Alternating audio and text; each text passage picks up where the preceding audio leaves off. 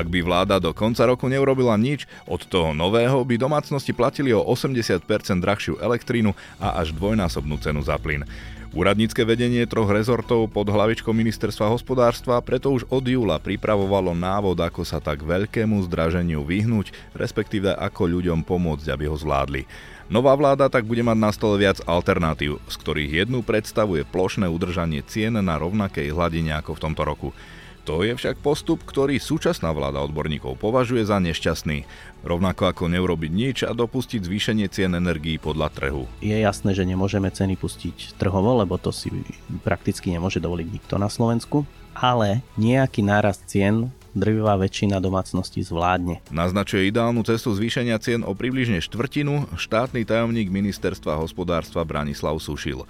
Druhý muž rezortu zároveň dodáva, že úradníci nemajú rúžové okuliare a mysleli aj na tých, ktorí by mali problém zaplatiť akékoľvek zdraženie elektriny, tepla a plynu. Pre tieto ohrozené domácnosti by mala existovať dodatočná adresná pomoc, ktorá im bude vyplácaná či už formou nejakej špeciálnej dávky alebo podobne cez Ministerstvo práce, sociálnych vecí a rodiny. Opatrenia na šetrenie verejných financií, ktoré rovnako dlhé mesiace pripravovala úradnícka vláda, Robert Fico už zmietol zo stola s tým, že si z nich nezoberie nič. Čo ak sa budúca vláda a ministerstvo hospodárstva pravdepodobne pod vedením Denisy Sakovej rovnako postaví aj k návrhom úradníkov na kompenzáciu cien elektriny? Je plne v kompetencii budúcej vlády urobiť rozhodnutie, ktorým smerom sa vyberie. My im vieme dať odporúčanie, ale my nie sme tu na to, aby sme radili politikom. Tá politika je častokrát aj o inom, než len o nejakej racionalite založenej na číslach. Počúvate podcast Denníka Pravda? Sprevádzať vás ním bude Zolorác. Pri mikrofóne mám štátneho tajomníka ministerstva hospodárstva Branislava Sušila. Dobrý deň. Dobrý deň, prajem. No, ľudia, verejnosť boli predčasom varovaní, alebo možno skôr aj sa dá povedať vystrašení predikciou, že v budúcom roku zdražie elektrina o 80% a plyn o 100% pre domácnosti. Vy ste niekoľko mesiacov pracovali na tom, aby sa tieto scenáre nenaplnili. Pripravili ste aj um, viaceré alternatívy alebo scenáre, ako sa dá postupovať a vyhnúť sa takémuto nárastu. Ten prvý ste nazvali populistický, teda plošná kompenzácia energií na úroveň cien 2023. Tento však pri stave verejných financií e, neodporúčate, pretože by to štátnu kasu stalo 1,5 miliardy eur. Nová vláda ale môže prísť s tým, že iná možnosť nie je. Čo na to hovoríte? No samozrejme to rozhodnutie bude patriť a aj patrí plne novej vláde.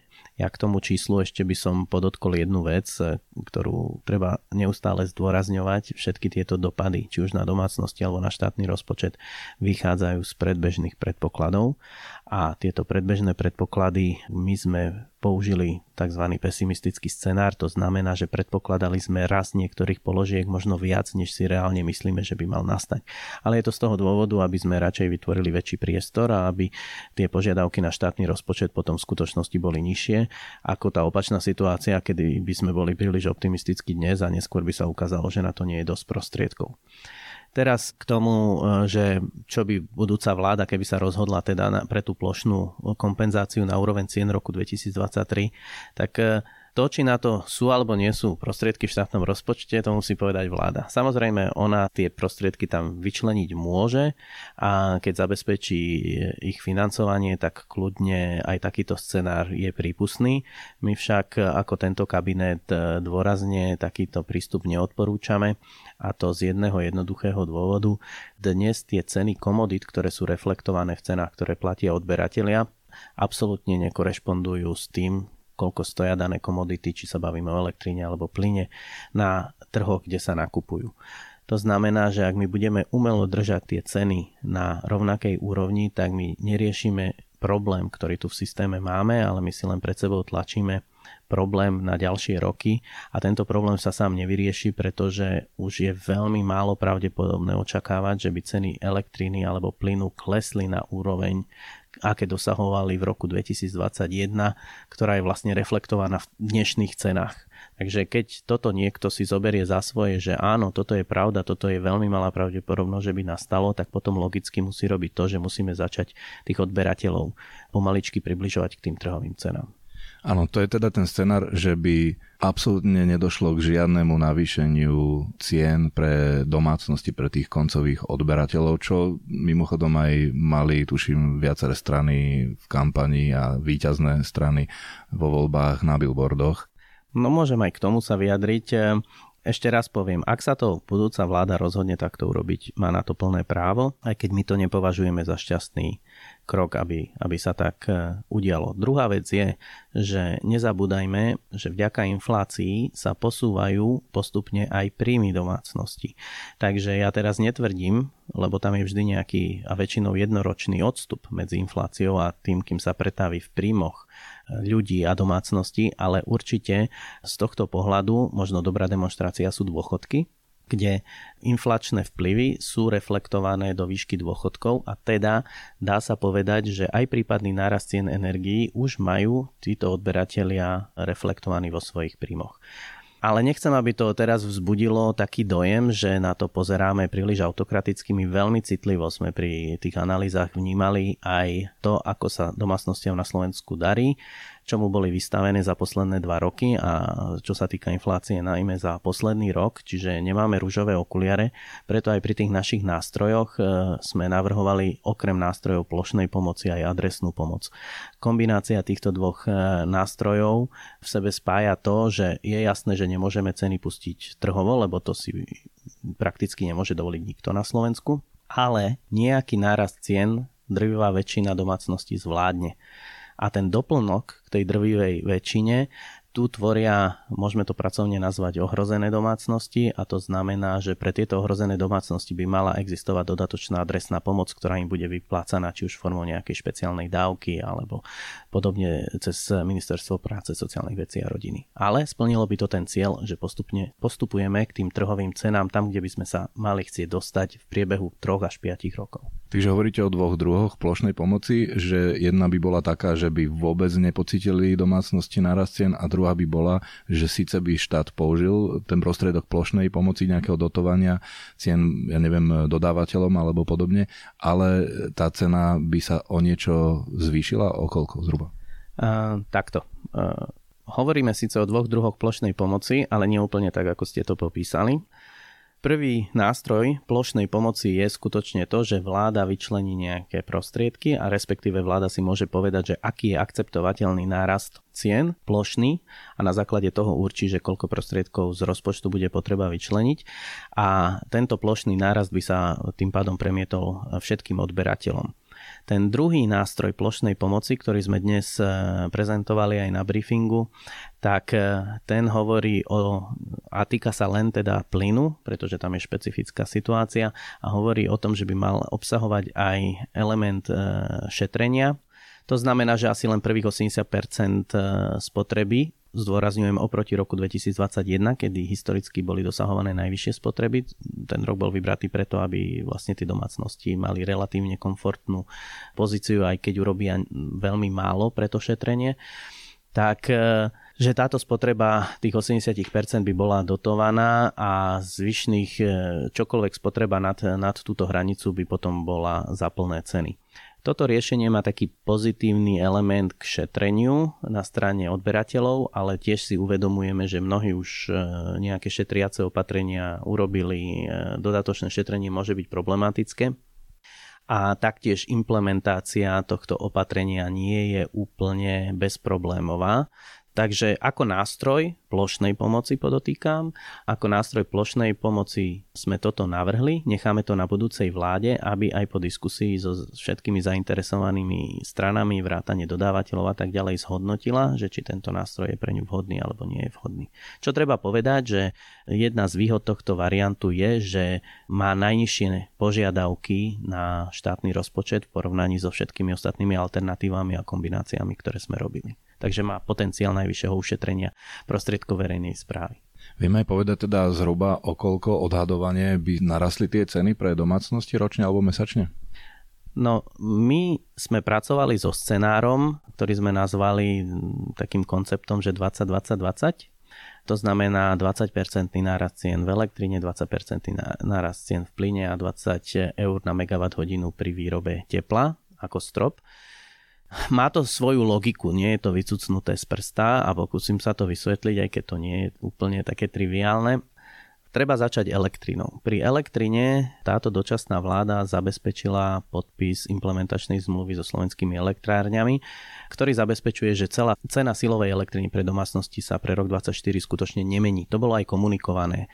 Ale toto môže vytvárať milný obraz, že koncová cena sa nemení. Ale koncová cena v sebe obsahuje aj ďalšie prvky ceny, ktoré už vláda ovplyvniť nevie a ktoré stanovuje v rámci cenových konaní Úrad pre reguláciu sieťových odvetví tie distribučné poplatky? Sú tam distribučné poplatky, sieťové poplatky typu TSS a tak ďalej. A tieto poplatky, aj keď regulačne, tak ako regulátor informoval, a je to pravda, že oni z regulačného hľadiska oproti roku 23 na rok 24 klesnú, ale z pohľadu odberateľov my dnes neplatíme tú regulačnú cenu, ale platíme cenu krizovej regulácie, ktorú určila vláda. A v tejto cene, ktorú určila vláda, sú reflektované tieto poplatky na úrovni roku 2022. A oproti tejto úrovni budúci rok tieto e, regulované e, časti ceny e, v elektríne vzrastú. My dnes nevieme zodpovedne povedať, že ako, ale vychádzali sme z nejakých predpokladov a opäť opakujem, použili sme taký ten pesimistický prístup, radšej sme si povedali, že predpokladajme, že vzrastú viac, ako si v skutočnosti myslíme a na základe tohto prístupu sme sa dopracovali k nejakému číslu tesne nad 20%, ale pracovne teda to nechajme na tej úrovni 20%. A to bol taký východiskový bod, pretože s týmito percentami my vlastne ako vláda nevieme urobiť nič. My to, alebo tá budúca vláda môže sa dohodnúť, že to ešte dodotuje, že to nebude 20, ale bude to menej, Takisto regulátor e, možno pri aplikácii svojich nástrojov, nakoniec to nebude 20, bude to len 15 a tak ďalej ale ako vláda to nevieme ovplyvniť a preto sme povedali, ak bude takýto nárast koncovej ceny v elektrine, tak potom, aby nám nepreskakovali ľudia medzi elektrinou a plynom, tak my musíme podobný nárast aplikovať aj pre plyn. Samozrejme, mohli by sme ísť iným prístupom, ale ak by niekomu vzrastla koncová cena plynu o 40-50% a elektrina o 20%, tak je veľký predpoklad, že bude robiť všetko preto, aby prešiel na tú elektrinu, lebo má tam celkom zaujímavú finančnú motiváciu, ak by mu to samozrejme vychádzalo. Takže my sme potom na základe tohto percenta sa rozhodli, že podobne aplikujeme nárast cien aj v tom plyne. A už aby sme ten koncept zachovali, tak sme použili rovnaký prístup e, z hodou okolností, aký bol použitý aj pre rok 2023, že pri tom teple nesmie vzrásť maximálna cena dodaného tepla o viac ako 20 eur na megawatt hodinu. Preto ten koncept 2020-2020. Ale spomínali ste aj nejaké, nejaké celé čísla v eurách? Áno, ak by sme aplikovali tieto koncové ceny na typizované domácnosti. Tu sme vychádzali z toho, čo sa bežne komunikuje aj pri zmene cien medziročne a tak ďalej. Čiže zobrali sme tie isté typy domácnosti. To znamená v elektrine, ak máme domácnosť rodinný dom, ktorý používa elektrínu aj na svietenie, aj na varenie, aj na ohrev vody, aj na vykurovanie. Tam sme vychádzali z priemernej spotreby 8,7 MWh ročne tak e, pri týchto zákazníkoch a pri tej plošnej pomoci, ktorá by vlastne zabezpečila nárast ceny e, o 20%, tak to vychádza, že by takáto domácnosť mesačne zaplatila zhruba o 35 eur viac. Potom obdobným spôsobom sme e, postupovali pri domácnosti, ktorá elektrinou iba svieti, ale na ohrev vody a vykurovanie používa plyn tam ten mesačný nárast e, nám vyšiel zhruba okolo 40 eur mesačne. To už je vrátanie elektriny, treba povedať. My sme vždy pozerali na celkové náklady domácnosti za energie, čiže neseparovali sme to len na danú komoditu, ale vždy sme sa pozreli, koľko zaplatí celkovo domácnosť. No a potom sú to najmä byty teda, týka sa to hlavne bytov, ktorí sú napojení na centrálne zásobovanie teplom tu by som si dovolil povedať, že tu náraz, ktorý spomeniem, nie je automatický. Kľudne sa môže stať, že v závislosti od toho, ako majú ich dodávateľia tepla podpísané kontrakty, za aké ceny a tak ďalej, sa môže dokonca stať, že niektorí aj ceny klesnú za to teplo medziročne. Ale ak zoberieme ten najhorší scenár, že ten výrobca tepla má také vstupy, ktoré zapričinia, že cena tepla za megawatt hodinu medziročne by stúpla o viac ako 20 eur, tak pre takúto domácnosť eh, by mesačné náklady mali stúpnúť zhruba o 23 eur mesačne. Opäť podotýkam, to už sebe zahrňa elektrinu na to bežné použitie, na čo to tá domácnosť používa, takisto plynak na ňom varí, ale to je zanedbateľná položka a potom to teplo. Čiže pre týchto zhruba ten náraz je 23 eur. Tu sa stále rozprávame o scenári, že je to plošná pomoc so zohľadnením šetrenia na úrovni 80%, či? Nie, nie, nie. Toto je plošná pomoc bez elementu šetrenia. Táto varianta je trošku drahšia. Toto, ten odhad pri tých vstupoch, s ktorými sme my uvažovali, pri tomto variante je zhruba 920 miliónov na štátny rozpočet, že by to stálo.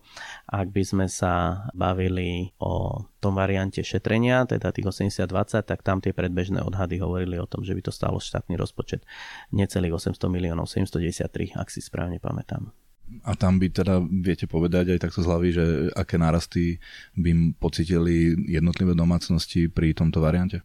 Tam je to už veľmi zložité povedať, pretože ten variant je založený na tom, že kedy tá domácnosť a aké šetrenie dosiahla. Takže ja by som veľmi rád nešiel do tých podrobností, ale v princípe, ak by domácnosť oproti spotrebe roku 2021 dokázala ušetriť 20% a ušetrila by to túto zimu, tak ten systém by vlastne zabezpečil, že oni prakticky nepocitia nejaký zásadný nárast ceny.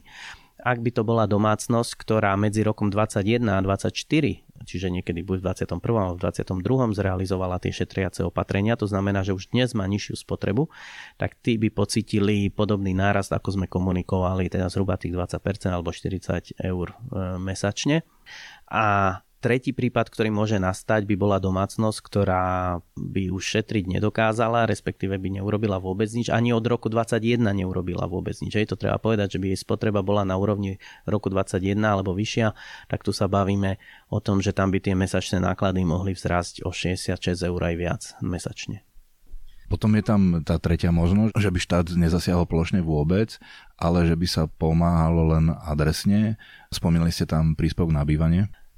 Takto, ešte len trošku poopravím. Neznamená, že štát by nemohol urobiť plošnú pomoc. Adresná pomoc je kompatibilná, alebo je doplnkom k plošnej pomoci.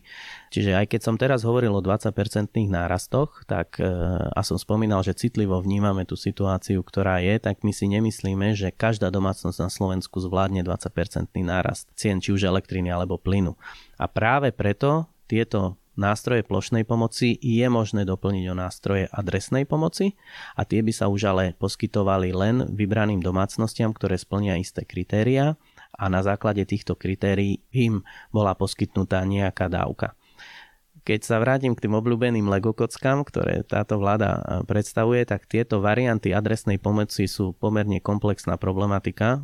Asi by sme si ju tu v rámci podcastu ani dokázali úplne popísať pretože existuje niekoľko variantov, ako vôbec určiť, kto má nárok, na základe akých kritérií budeme posudzovať, že kto to má, ale toto má ministerstvo práce, musím povedať, pomerne detálne rozpracované, tieto varianty vôbec ako určiť, kto by mal nárok, rovnako ako majú rozpracované pomerne detálne prístupy, ako vypočítať výšku dávky, vrátanie vzorcov a všetkého, koľko by to znamenalo.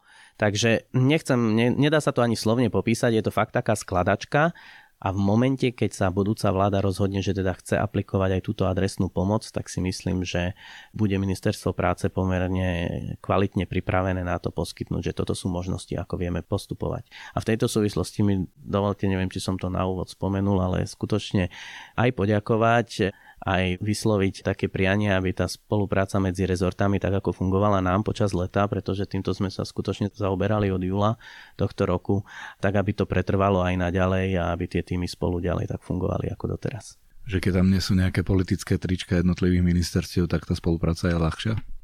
Ja veľmi sa nechcem vyjadrovať k politike, ja tu nie som za žiadnu politickú stranu.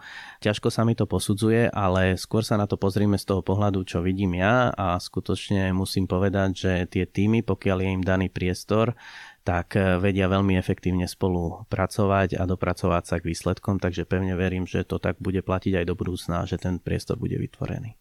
Vrátim sa k tej adresnej pomoci, lebo stále počúvame od politikov, aj tých, čo boli len v nedávnej minulosti, stále argumentujú tým, že je takmer nemožné určiť komu pomôcť a je technicky náročné to vyplatiť. A vy teda hovoríte, že to nie je úplne pravda. No, eh, je na tom čas pravdy a keď už to takto rozoberáme, tak z tých alternatív, ktoré sú rozpracované, žiadna nie je dokonalá, treba povedať. Čiže preto, preto existuje alternatívy, každá z nich má svoje výhody, nevýhody a pri výbere tých alternatív určite vláda bude musieť, budúca vláda bude musieť brať do úvahy aj to, koľko času jej ostáva do konca roku pretože niektoré z týchto variantov si vyžadujú či už zmeny v informačných systémoch alebo vôbec e, na strane administratívy, e, sociálnych úradov a tak ďalej, aby, aby sa na to pripravili. A čím dlhšie to budeme odkladať, tým menej času na implementáciu týchto vecí zostane. Takže prvá odpoveď na vašu otázku je, ten systém adresnosti, ktorý dnes je navrhnutý pre budúci rok, my vieme, že nie je dokonalý. Jedna z alternatív, a to je ten príspevok na bývanie, ale ono to možno tak evokuje, že príspevok na bývanie, on nie je len na bývanie, to je celkovo jediné systémové riešenie, ktoré, ak by sa podarilo implementovať, ale my už dnes tušíme a vieme, že k 1.1.2024 toto nie je možné, tak toto systémové riešenie potom môže byť použité ako komplexný nástroj na riešenie sociálnej politiky štátu, nie len na energie, ale na čokoľvek iné. A aj práve preto som vyslovil to moje prianie, čo sa týka zachovania istej kontinuity, pretože tie týmy už e, začali na tomto pracovať a majú celkom dobrú predstavu, čo je potreba urobiť preto, aby sme vedeli identifikovať e, úroveň príjmu na úrovni domácnosti, čo je zásadným a základným krokom na to, aby sme vedeli potom rozpracovať ďalšie varianty. A ak sa podarí, tak e, možno v priebehu jedného, dvoch rokov by tento systém mohla nová vláda skutočne implementovať a riešiť tým, ako som spomínal, nielen energie, ale komplexne sociálnu problematiku. Áno, takže to máme o tom nástroji príspevok na bývanie, po ktorom odborníci a aj prezidentka dlho volajú. A hovoríte teda, že nie je to len o tom, že nestíha sa to do konca roka legislatívne upraviť, ale sú tam potrebné ešte ďalšie nejaké technické veci, poprepájanie systémov, IT systémov jednotlivých inštitúcií a podobne. Ale vy ste vytipovali napríklad domácnosti v hmotnej núdzi, nízkopríjmové domácnosti osôb so zdravotne ťažkým postihnutím, domácnosti z tretieho balíka inflačnej pomoci alebo ostatné nízkopríjmové domácnosti, to znamená s príjmom do 1,64 násobku životného minima. Takto nevytipovali sme to my, vytipovala to Ministerstvo práce, sociálnych vecí a rodiny. Je to len jedna z alternatív, ešte raz poviem. Čiže ak to dáme štruktúrovanie. Máme zhruba 4 alternatívy, nie zhruba, vypracované sú 4 alternatívy na Ministerstve práce sociálnych vecí. Tie alternatívy sa líšia v tom, ako identifikovať osoby alebo subjekty, ktoré sú oprávnené na adresnú pomoc a potom sa takisto lišia tým, že akým spôsobom im je vyplácaná dávka a majú svoje výhody a nevýhody. To, čo ste práve spomenuli, je len jedna z alternatív, kedy by sme zobrali dnes dostupné údaje, preto to tam máte tak pekne vylistované, lebo tieto údaje existujú dnes. Čiže keď sa bavím o čase a chcem niečo stihnúť do konca roku, tak nemám čas prepájať systémy a hľadať dokonalý systém, ale musím sa pozrieť na to, čo mám po ruke. Jedna z vecí, ktorú máme po ruke, je skutočne pozrieť sa na existujúce kategórie, ktoré dnes poznáme a vieme ich povedať. Tým vznikne nejaké sito v tomto site, ale cez to sito nám môže niekto prepadnúť a preto by trebalo nejaký mechanizmus, ktorý by zachytil tých, ktorí prepadnú. Čiže ak sa bavíme o tej adresnej pomoci, druhá alternatíva bola nepozeranie tieto kategórie domácnosti, ale pozerať na jednotlivé osoby, tam spadajú osoby trebars, ktoré sú či už eh, hmotnej núdzi, poberatelia, príspevkov opatrovateľských siroty a tak ďalej. Zase binárne kategórie, o ktorých dnes vieme, že táto osoba splňa tieto kritéria. Ja len doplním, že čo sa sa týka tej prvej skupiny domácnosti, tam e, ste to vyčísli na 170 až 210 tisíc domácností a tu v tomto prípade by išlo o zhruba 170 tisíc osôb. Um, no áno, ale pri tých osobách ten problém je, že môže byť viacej osôb v jednej domácnosti. Takže tento variant má tú istú formu nedokonalosti v sebe, že by mohlo dôjsť k duplicitnému vyplácaniu dávok, e, čomu sa treba tiež vyhnúť. Preto bola navrhnutá tretia varianta, kde dochádza vlastne ku kombinácii týchto dvoch e, spôsobov na úrovni domácnosti by sme vlastne sa vedeli baviť o nejakom automate, kde vieme, že teda tejto domácnosti táto má nárok na zvýšenie dávky, tak by im bola automaticky, ak splňajú dané kritéria, zvýšená dávka. A pri tých, ktorí prepadnú týmto sitom, by bola daná možnosť pri si požiadať o dávku osobne. Tu by ten krok bol ale nevyhnutný a na základe teda ich osobnej žiadosti by bolo posúdené, či teda je to skutočne niekto, kto prepadol sitom a má ten nárok alebo nie. Je to samozrejme ale aj administratívne potom náročnejšie. Bude to stať nejaké peniaze, ale malo by to vytvoriť takú záchytnú sieť pre tých, ktorí prepadnú. No a štvrtým variantom, keď už aby sme to dokončili, je potom ten príspevok na bývanie, o ktorom sme sa už bavili. To je ten komplexný prístup, ale tam sme si povedali, že jednak je potreba zmena legislatívy, ale celkovo nie sme na to pripravení, aby sme to spustili od 1.1.24. No a vy ako odchádzajúci odborníci, teraz odchádzajúci z vedenia tých ministerstiev, vy by ste ktorú alternatívu odporúčali vláde? Ako som spomínal, pri výbere tej alternatívy treba zvážiť viacero faktorov. A tie faktory sú čas, náročnosť a možnosti, ktoré dáva rozpočet. Keby som si dnes mal vybrať dokonalý systém, tak si vyberiem asi plošnú pomoc doplnenú o dodatočnú adresnú pomoc. Plošnú pomoc e, nie s tým elementom šetrenia, pretože vnímam, že ten element šetrenia má v sebe nejaké ešte implementačné a ďalšie veci, ktoré treba doriešiť. Samozrejme, ak by sa to podarilo, ak by sa to podarilo vyriešiť do konca roka, podarilo by sa to e, vyštrngať aj s prevádzkovateľmi infraštruktúry, dodávateľmi a tak ďalej, že by to bolo choditeľné a nespôsobilo by to ďalšie problémy v budúcnosti, tak je to najlepšie riešenie, pretože skutočne má najnižšie nároky na rozpočet a má ten motivačný efekt ešte tlačiť ľudí, tých, ktorí neurobili žiadne opatrenia na úspory, aby, aby tie úspory urobili.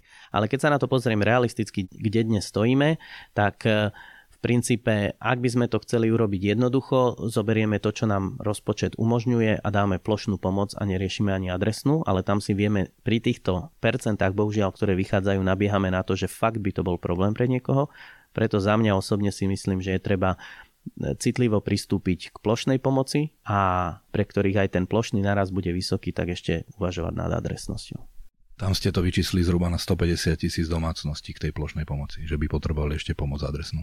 To záleží od zvolených kritérií. To môže byť 150, môže to byť aj 800 tisíc domácností. To skutočne záleží od tých kritérií, ktoré sa zvolia. Takisto neznamená, že tá adresná pomoc by musela byť v rovnakej výške pre všetkých. K tomu sme sa vôbec nedostali, ale to už ideme do takej hĺbky, ktorú myslím teraz nie je na to ani priestor.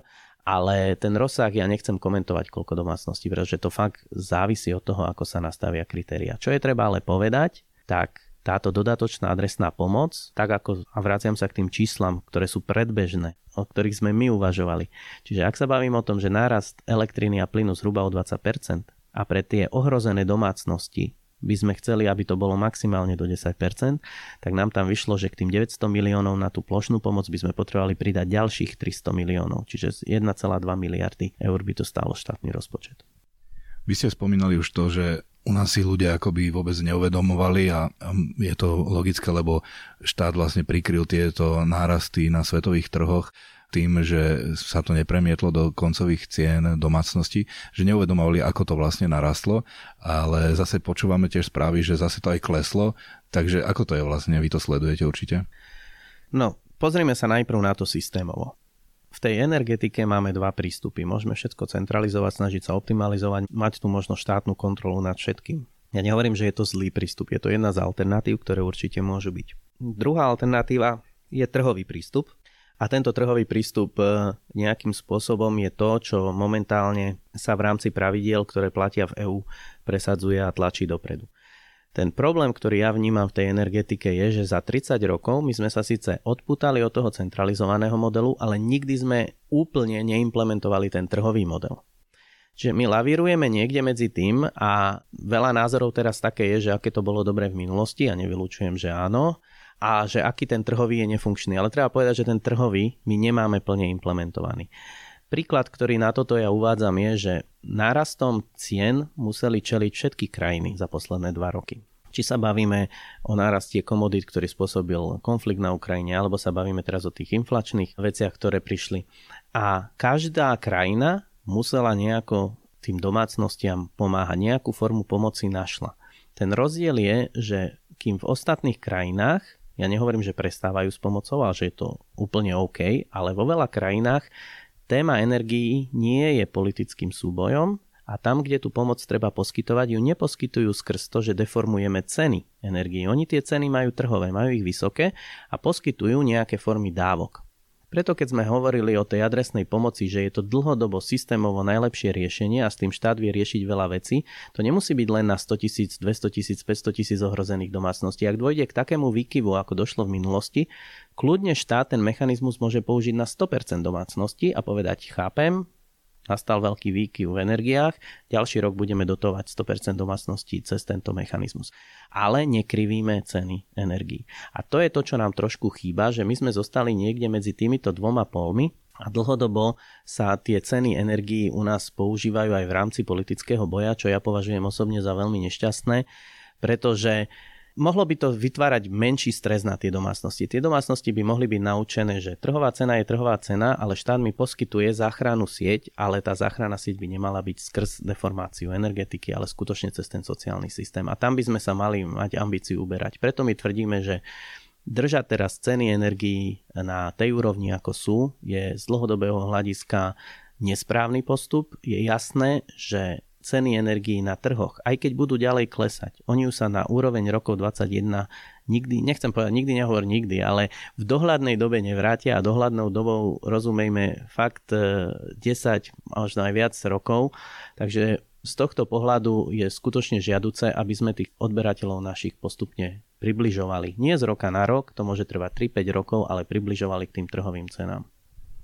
Stále sa rozprávame o prípadných kompenzáciách, ktoré majú sa týkať alebo zabezpečiť, no, zase hovoríme teda o tých nižších cenách energie pre domácnosti a vybrané zraniteľné skupiny. Prečo neočakávate, že to nebudú potrebovať aj malé podniky a priemysel?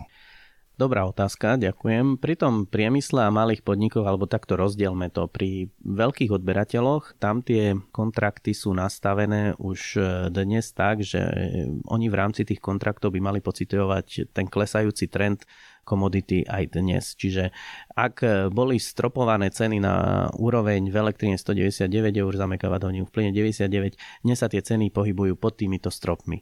Čo sa týka komodity, ja chápem, že sú tam ďalšie položky regulované, ktoré do tej ceny vstupujú, ktoré priemyselníci samozrejme hovoria, že sú u nás vysoké a potom nie sú konkurencieschopní, ale toto už nemá nič spoločné s témou, ktorú rozoberáme dnes. To už je separátna téma, kedy sa môžeme pozerať na to, že ako tie regulované položky fungujú a pre tých veľkých odberateľov tu tiež zase treba povedať otvorenie za posledné roky sa urobili nejaké kroky, kedy vznikli či už pasmová TPS, pasmová TSS, kedy ten regulačný úrad vlastne pre veľkých odberateľov uplatňuje nižšie sadzby ako pre tých malých. Čiže to je jedna strana mince e, pre ten priemysel. Malí podnikatelia, teda tí regulovaní, tak e, pri nich tiež platil cenový strop 199 eur, aj keď komoditný index, ktorý vstupoval do cien, bol o mnoho vyšší, ale sa to zastropovalo. Pre budúci rok tento index, ktorý vstupuje do cien, uh, už je uzavreté indexačné obdobie a ak sa správne pamätám, tak je to 146 eur a možno 146,50, ale v každom prípade je tam výrazný pokles o vyše 50 eur na megawatt hodinu. Takže aj keď uvažujeme s nárastom iných regulovaných položiek, tak máme za to, že v konečnom dôsledku by buď tie ceny pre týchto malých podnikateľov nemuseli raz vôbec, alebo narastú, ale nie o nejaké dramatické sumy. Tá problematika je komplexnejšia, môže aj tam vystreliť motika, ale ten základný princíp, na ktorý ste sa pýtali, že prečo neuvažujeme o dodatočných kompenzáciách, tak pre priemysel preto, lebo tam očakávame, že komodita už je reflektovaná nižšia a pri tých malých podnikateľov očakávame, že pokles komodity, ktorý sa predmietne do cien, by mal z veľkej časti, ak neúplne vykompenzovať nárasty regulovaných položiek. Čiže cenu, ak si premietli cenu platnú pre rok 2023 do cien, tak by nemal vznikať dôvod pre nich dvíhať ceny z dôvodu zvýšených cien energií v budúcom roku. Nachystali ste, urobili ste e, naozaj veľa roboty s týmto. A e, to isté urobil aj premiér Odor, čo sa týka a s ministrom financí, čo sa týka návrhov na konsolidáciu verejných financií, ale už sme počuli hneď po voľbách vyjadrenie budúceho premiéra Roberta Fica, že pre neho z tých návrhov nie je inšpiratívne nič. Vy už ste sa stretli aj s e, budúcou pravdepodobne e, ministerkou hospodárstva Denisou Sákovou z Hlasu. Aký mala k tomu postoj ona?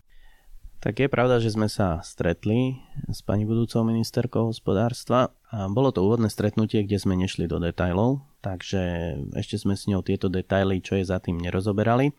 V každom prípade môžem potvrdiť, že kompenzácie cien je u nej jedna z najvyšších, ak nie najvyššia priorita, čo sa týka hospodárstva do budúcnosti a e, určite s ňou budeme mať sedenie, kde plánujeme tieto kompenzácie, tak ako sme ich vypracovali, z čoho sme vychádzali a čo je za tým do oveľa väčšieho detailu, ako bolo dnes prezentované, s nimi rozobrať, aby videli, z akých čísel to vychádza. Ale tak ako som už niekoľkokrát spomenul, aj e, čo ste naznačovali, je plne v kompetencii budúcej vlády urobiť rozhodnutie, ktorým smerom sa vyberie, či už vo veci štátneho rozpočtu, opatrení na konsolidáciu, takisto cien energií. My im vieme dať odporúčanie, ale my nie sme tu na to, aby sme radili politikom. My im vieme dať odporúčanie na základe čoho, akých čísel my sme prišli k týmto riešeniam a oni sa môžu, ale nemusia s, týmto, s týmito odporúčaniami stotožniť. No ale nabadali ste na nejakú kontinuitu, čiže asi by bolo lepšie, keby si predsa len vypočuli a, a tie návrhy a, a zohľadnili, nie? To ja si netrúfam povedať, viete, ja nie som politik, takže ja poskytnem im maximálnu súčinnosť a všetky informácie, ktoré mám a skúsenosti, ktoré mám na to, aby sme vysvetlili situáciu, ako je a prečo si my myslíme to, čo si myslíme a čo sme si dnes rozobrali. Ale myslím si, že tá politika je častokrát aj o inom, než len o nejakej racionalite založenej na číslach a keďže na to ja sa necítim naopak expert, tak to by som už skutočne nechal na nich. No, pri Denise Sakovej jej bolo vyčítané, že bola skôr odborníčka na vnútro, bola aj ministerkou vnútra. Cítili ste v tomto nejaký handicap, alebo, alebo sa vám zdal ako rovnocenný partner aj v oblasti hospodárstva? Ja by som takto povedal, lebo my sme skutočne nešli do odborných tém. Ale čo sa týka, hovorím teraz môj názor, čo sa týka ministrov, štátnych tajomníkov, vždy je samozrejme dobré, ak daný človek je zorientovaný v problematike. Na druhej strane sú to častokrát e, pozície, ktoré môžeme nazvať takými manažerskými pozíciami. To znamená, že ich úlohou je skutočne dohliadať na to, aby veci sa diali, aby postupovali správnym smerom a aby sa dosahovali stanovené ciele. Ja môžem povedať, že pani ministerka, budúca pani ministerka, príde na ministerstvo, kde ju hlavne v oblasti energetiky, ale platí to aj pre iné týmy, teraz aby som sa nikoho nedotkol, ja, som, ja musím pochváliť fakt všetky odborné týmy, s ktorými som sa tu stretol, ale v energetike ju skutočne čaká odborne zložený tým, ktorý je dostatočne zdatný na to, aby bol schopný prichádzať s novými riešeniami, s novými variantami, ak tie ciele, ktoré si zvolia, oni budú iné a odlišné od tých, ktoré sme navrhli my. Takže ja si myslím, ja by som sa neobával toho, ak tá kontinuita teda bude zachovaná, to som skôr mal na mysli vtedy, čo sa týka nejakého rámca strategického smerovania, či sa bavíme o energetickom mixe a podobných veciach. Toto sú tie veci, kde hovorím, že nie je dobré, aby krajina otáčala každú chvíľu. Čo sa týka detailných riešení, ktorými sú aj kompenzácie, tak tam si myslím, že a znova sa opakujem, je to plne na nich, ako sa rozhodnú, ale majú tu dostatočne odborný tým na to, aby bol schopný to implementovať. A pripravené alternatívy a riešenia. Presne tak, my máme pripravené kalkulačky a týmy, ktoré ak prídu a budú mať iný pohľad na vec, tak e, budú vedieť veľmi rýchlo, veľmi rýchlo im produkovať nové výstupy, vrátanie výpočtov, aký to má dopad na odberateľov. To, čo sme dnes prezentovali, tie čísla, ja nevylučujem, že budú o mesiac vyzerať úplne inak. Hovorí štátny tajomník ministerstva hospodárstva Branislav Sušil. Ďakujem za rozhovor. Ďakujem aj ja a príjemný deň prajem. Sme v závere. Články k téme nájdete aj v tlačenom vydaní Deníka Pravda na webe pravda.sk. Počúvali ste podcast Deníka Pravda, ktorý pre vás pripravil Zolorác.